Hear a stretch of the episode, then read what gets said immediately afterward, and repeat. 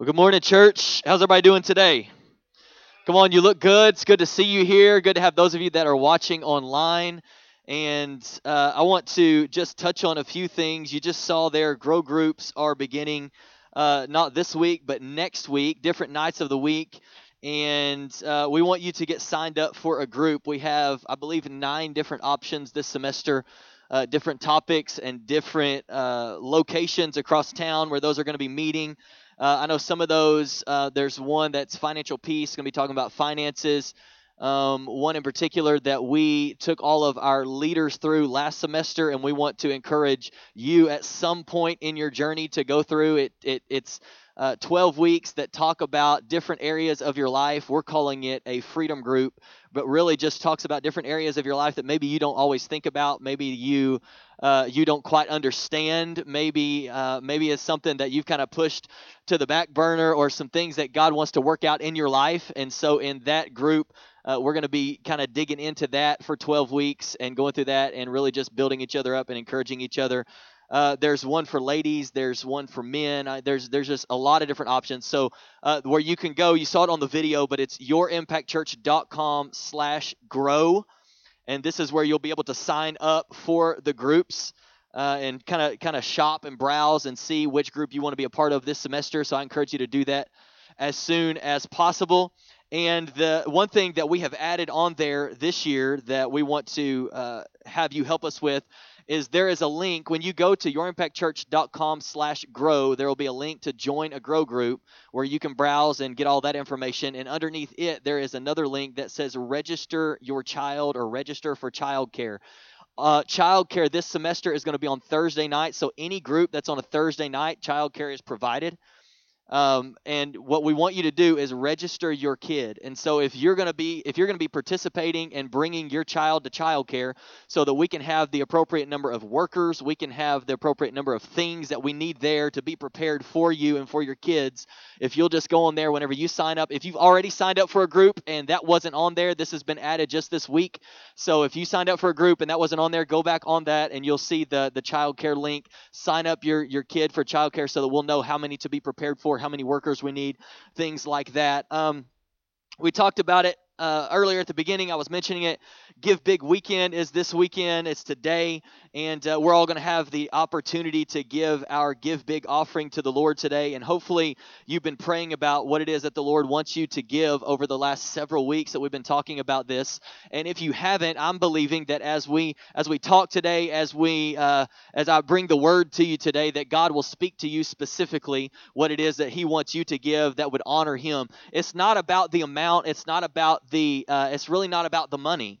It's about being obedient. It's about being obedient to pray. It's about being obedient to fast. It's about being obedient to honor God in every area of our lives. And so we'll be talking about that more as we go through the service. And then tonight, I'm so excited. It's a night of worship. And this is how we're going to end our 21 days of prayer and fasting. We've never done this before. This will be the first time that we have ended the fast with a night of worship. And so from 6 to 7 tonight, we want you to be here.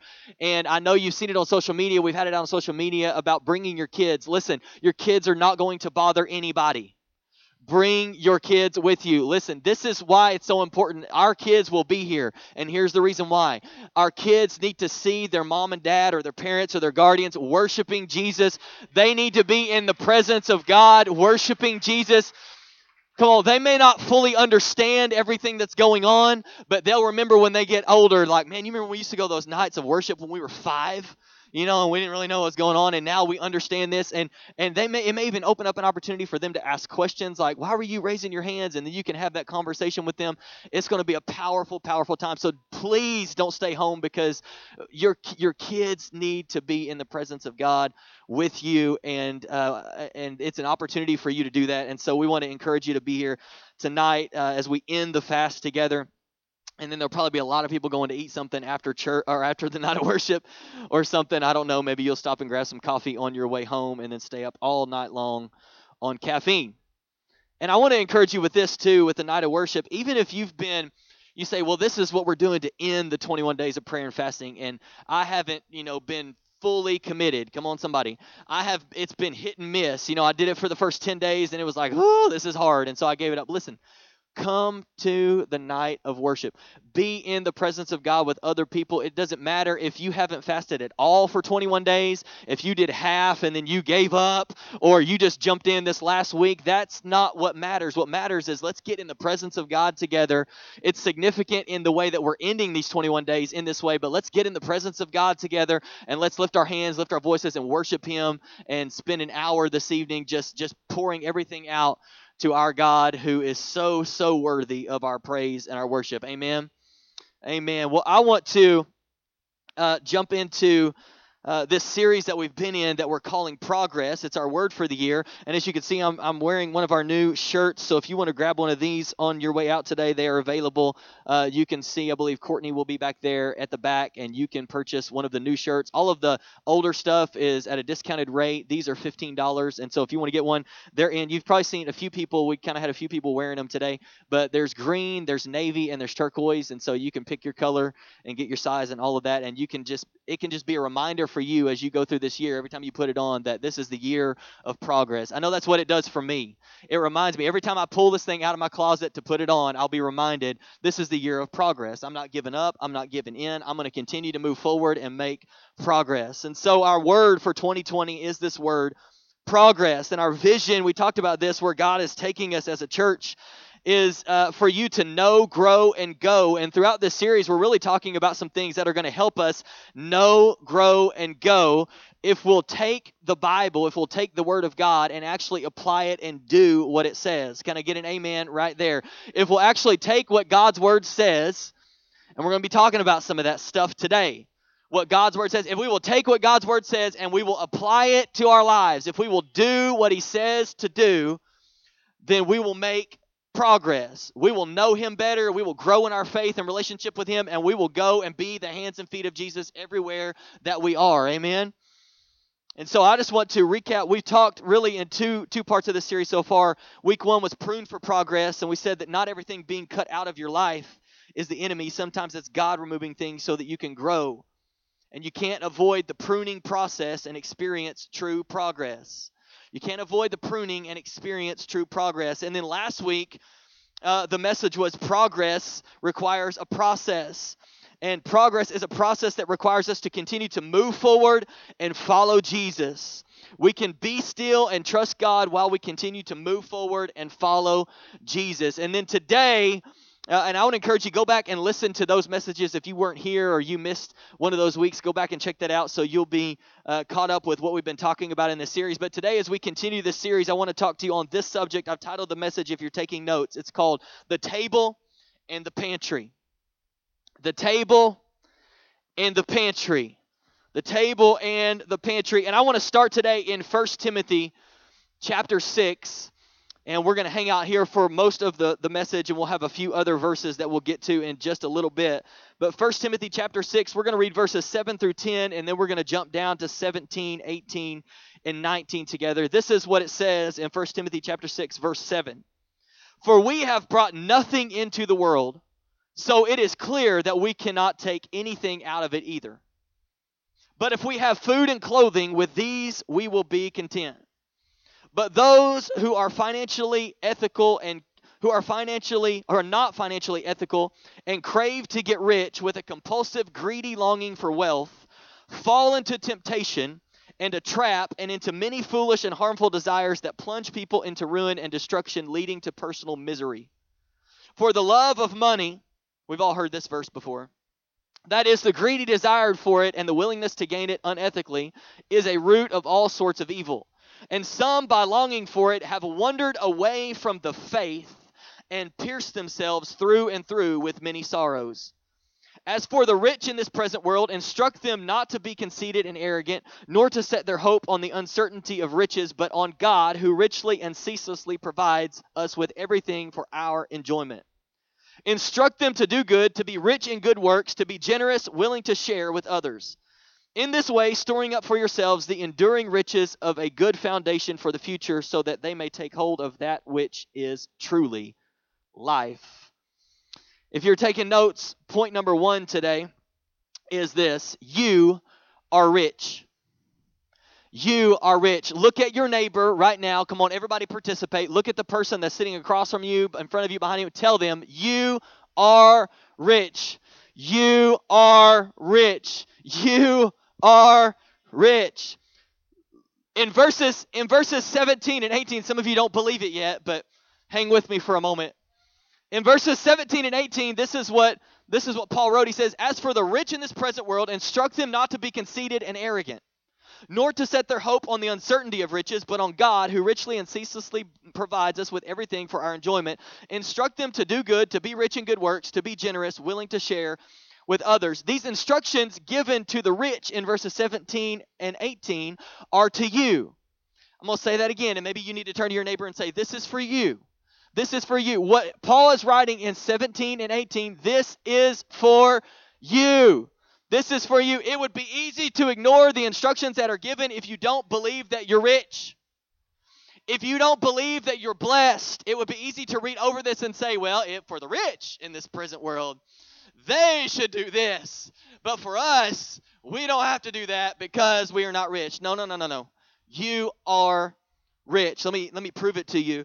There was an article that came out on September 25th, 2019 that stated that any person or any family who makes an annual income, this is an annual income of $32,400, is in the top 1% of income earners in the entire world. If your family makes $32,000 or more per year, you're in the top 1% of people in the entire world. In the entire world. You are rich. Somebody say, I'm rich. Somebody say, I'm blessed.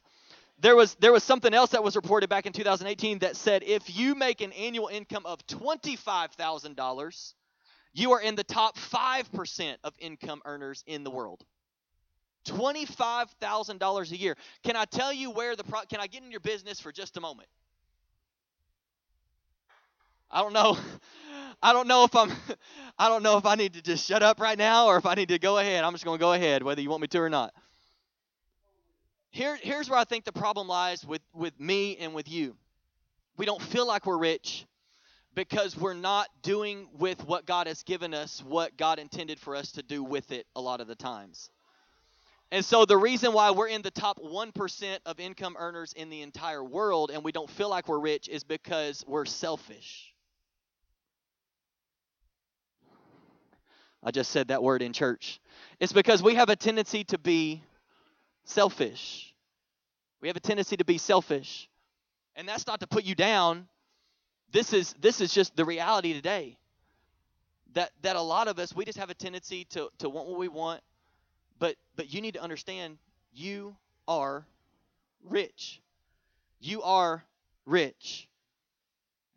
You and I need to understand that we are rich. If we don't believe that we are blessed, then we won't pay attention to the instructions that were given. But since you and I are rich, here are the instructions, and I think we're going to have all these on the screen. This is what it says for those of us who are rich in this present world. He says, don't be conceited. Don't be arrogant. Don't set your hope on money. Set your hope on God, who is your provider. Do good works, be generous, and share with others. These are the instructions that are given to those of us who are blessed, to those of us who are rich. Don't be conceited. Don't be arrogant. Don't set your hope on money. Don't set your hope on God, or set your hope on God, who is your provider. Do good works, be generous, and share with others. We are blessed people, and because we are blessed people, God has called us to be a blessing. God has called us to be a blessing. Here's point number two. So point number one, you are rich. Point number two, money is a terrible master.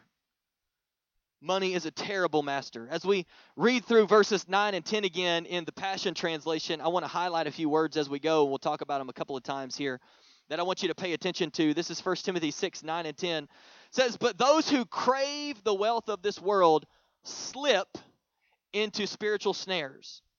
They become trapped by the troubles that come through their foolish and harmless and harmful desires, driven by greed and drowning in their own sinful pleasures. And they take others down with them into their corruption and eventual destruction. Loving money is the first step toward all kinds of evil. Some people run after it so much that they have given up their faith. Craving more money pushes them away from the faith into error, compounding misery in their lives. Money is a terrible master. So when we crave more money and our focus is on selfishness, really the results are that we slip, we're trapped, we're drowning, we're in corruption, we're eventually in destruction, and we take other people down with us. When we fall in love with the things that we have or the money that we have, and we love money, it leads us into these areas. And in the Sermon on the Mount, we were talking about it earlier before the service started. Jesus teaches the people, he teaches them about giving, and then he teaches them about prayer, and then he teaches them about fasting, and then he goes into what we have as these 6 verses in Matthew chapter 6, starting in verse 19. This is what Jesus says. He says, "Don't save treasures for yourself here on earth. Moths and rust will destroy them, and thieves can break into your house and steal them. Instead, save your treasures in heaven where they cannot be destroyed by moths or rust, and where thieves cannot break in and steal them. Your heart will be where your treasure is. The only source of light for the body is the eye. If you look at people and want to help them, you will be full of light. But if you look at people in a selfish way, you will be full of darkness. And if the only light you have is really darkness, you have the worst kind of darkness. But if your eye is evil, your whole body will be dark. So if the light in you is darkness, how much is the darkness? You cannot serve 2 masters at the same time. You will hate one and love the other, or you will be loyal to one and not care about the other. You cannot serve God and money at the same time." It's always interesting to me when I read this that Jesus did not say you cannot serve God and the devil at the same time.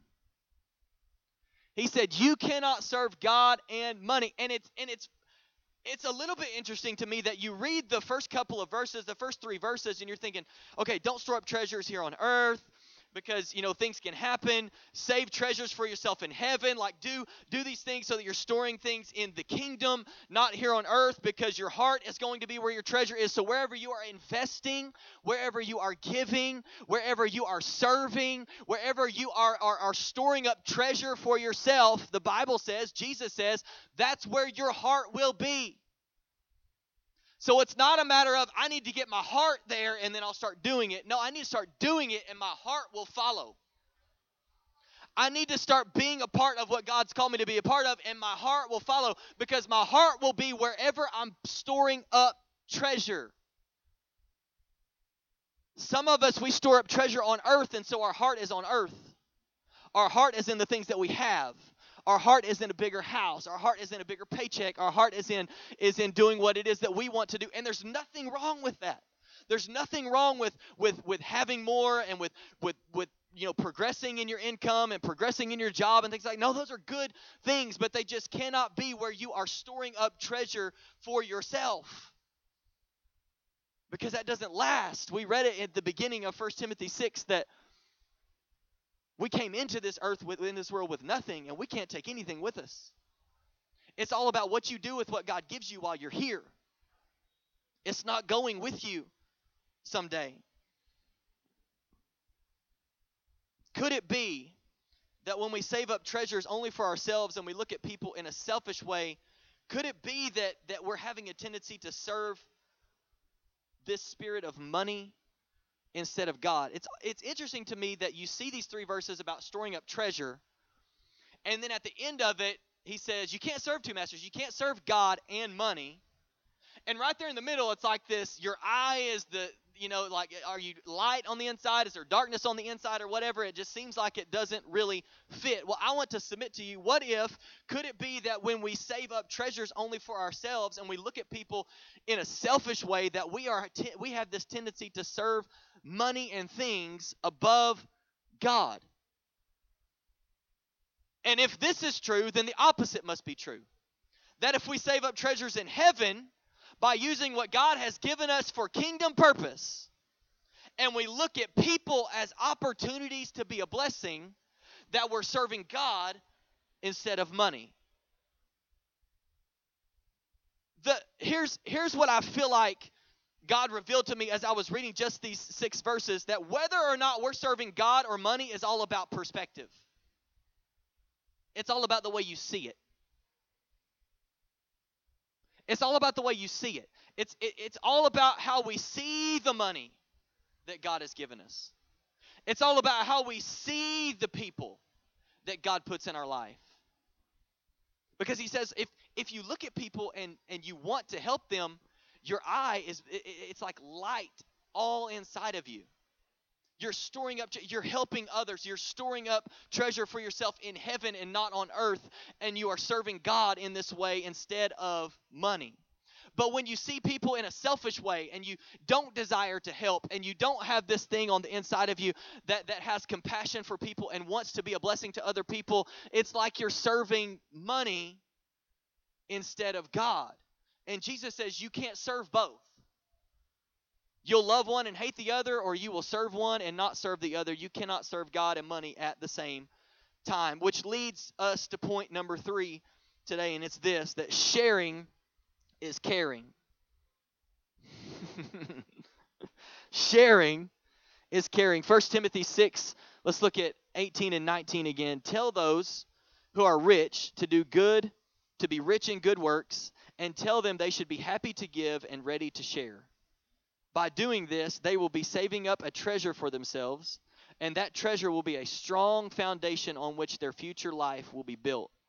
They will be able to have the life that is true life.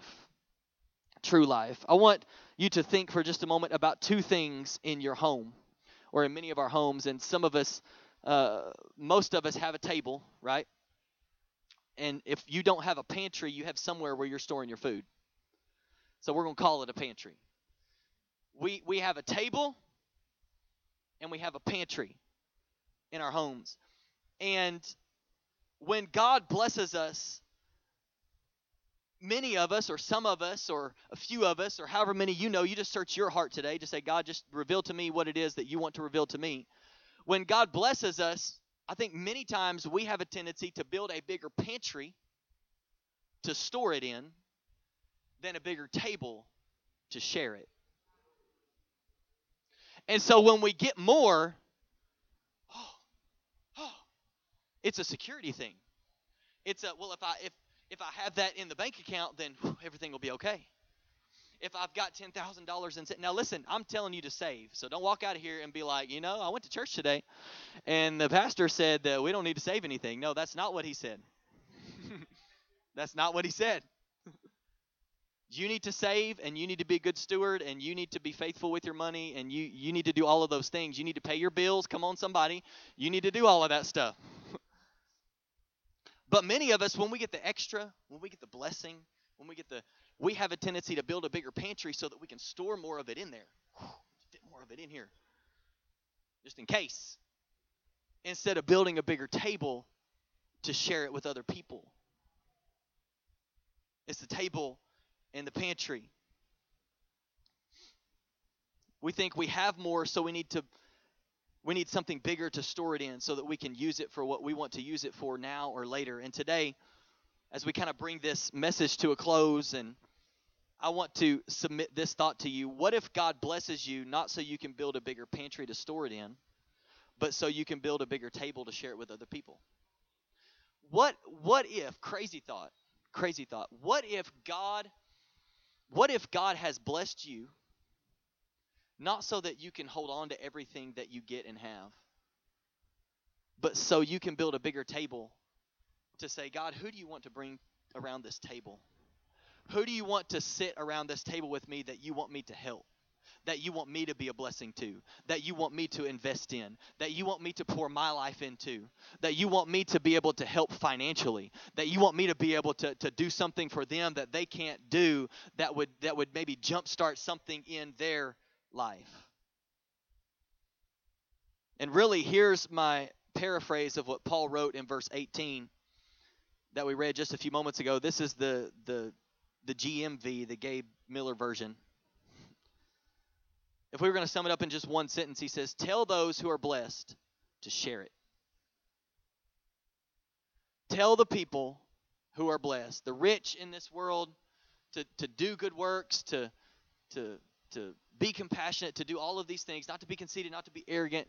This is in essence what he's saying. He says, tell the people who are blessed to share. Tell them to share. Do good. Be rich in good works. Be generous. Be happy to share with others. I want to bring the worship team back today. If you'll stand to your feet all over the room today. I believe this statement right here, if we can go to that next one, it's that if in God's economy, progress in our finances doesn't look like a bigger pantry, it looks like a bigger table. When God sees somebody that will do with what he gives them, what he's asking them to do, he sees somebody that he can bless, that he can give more to, that he can funnel resources through to be a blessing on the earth. And so today, on the 21st day of 21 days of prayer and fasting, you and I have the opportunity to do good, to be rich in good works, to be generous, to share with others by giving through the local church. And this is also an opportunity for us to honor God in the first month of 2020 with our finances in a way that we can let him know, listen, this is what I believe we're doing today. And I'm gonna read some verses, and I'm gonna make a statement that I think is going to take all the pressure off of you, because some of y'all, I can tell you right now, you're just all tensed up, you're just like, I'm going to read some stuff to you that's going to take all the pressure off, because God does not desire any pressure on you. No pressure on you. But this is an opportunity for us to honor God in this way, to say, in my finances, I trust you more than I trust me. And I know that you in 2020 can bless me and do more through me honoring you and trusting you than I could ever do working and trying to figure things out and trying to do all that. No, it really takes all the pressure off and says, God, you know what? I'm going to steward this stuff well that you've given me. And today, in an act of faith, I'm saying, and I trust you. I trust you. You're going to come through. You're going to provide. You are the provider, and I love you more than I love my stuff. And that's the opportunity that we have today. Now, let me read a couple of verses to you, and then I'll make a statement and give you some instruction, and then we'll sing one final song and worship together in song and in our giving. But 2 Corinthians 9, verses 6 through 8, many of us have read this before, says, here's my point. A stingy sower will reap a meager harvest, but the one who sows from a generous spirit will reap an abundant harvest. Let giving flow from your heart, not from a sense of religious duty. Let it spring up freely from the joy of giving, all because God loves hilarious generosity. Hilarious generosity. Yes, God is more than ready to overwhelm you with every form of grace so that you will have more than enough of everything, every moment, and in every way. He will make you overflow. Check this out. He will make you overflow with abundance in every good thing you do. Here's why really, I know we don't like talking about money. We don't like talking about giving. But here's what really takes the pressure off of talking about money and talking about giving. I don't have to talk about it, because he already did. And he has already set some principles in place that if we will just follow, he says, if you'll follow this, this is what will happen. And I don't know if you can say this in church or not, but I dare you to trust God in your money. To start putting him first in your finances and see that God is not faithful. See that he will not come through when you need him to come through. Proverbs 3, verses 9 and 10 says, glorify God with all your wealth, honoring him with your very best, which is what the whole point of today is. Honoring him with your very best, with every increase that comes to you. Then every dimension of your life will overflow with blessings from an uncontainable source of inner joy. And here's my question. I'm going to make a statement, give you some instructions. If you believe the Word of God, If you believe that God is true and He cannot lie, and that what's written in this book is without error, if you believe that, this is the only question today. Will you be obedient? If you really believe that what God's word says is true, will you be obedient? And here's the statement that I want to make that I think will take so much pressure off. God's not asking you to outdo someone else. He's asking for your obedience. What does that mean? I'll tell you what it means. It means that just because the person next to you writes a check or whatever for this amount of money does not mean that's what you're supposed to do. What you're supposed to do is be obedient. And God is going to call some people to give 10. God's going to call some people to give 10,000. It's about obedience. God's not asking you to outdo anybody. He just wants your heart. He wants your obedience. He wants you to trust in Him. Trust in Him. I want to give some instructions, then we're going to pray and we're going to sing. And during this last worship song is when we're going to have the opportunity to give. And here's really two ways that you can do it. Three, really. The first one is this is the only Sunday of the year where we do this. And this is not for show. This is not for people to watch you walk down here and put an envelope in this giving box and walk back to your seat and think, wow, that person gave. That's not what this is for. This is more of an act of faith and obedience that we step out and we come bring our best to God. We bring our obedience to God.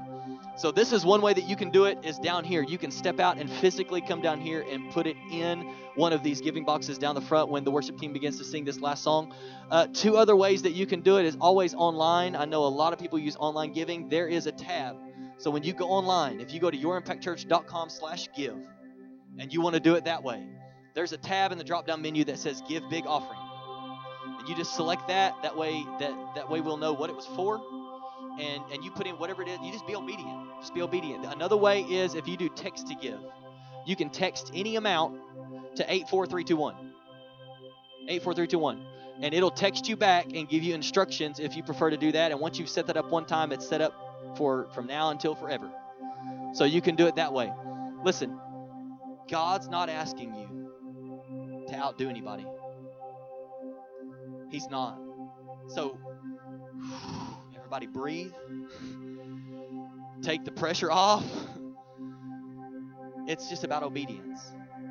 We pray, we fast, we give.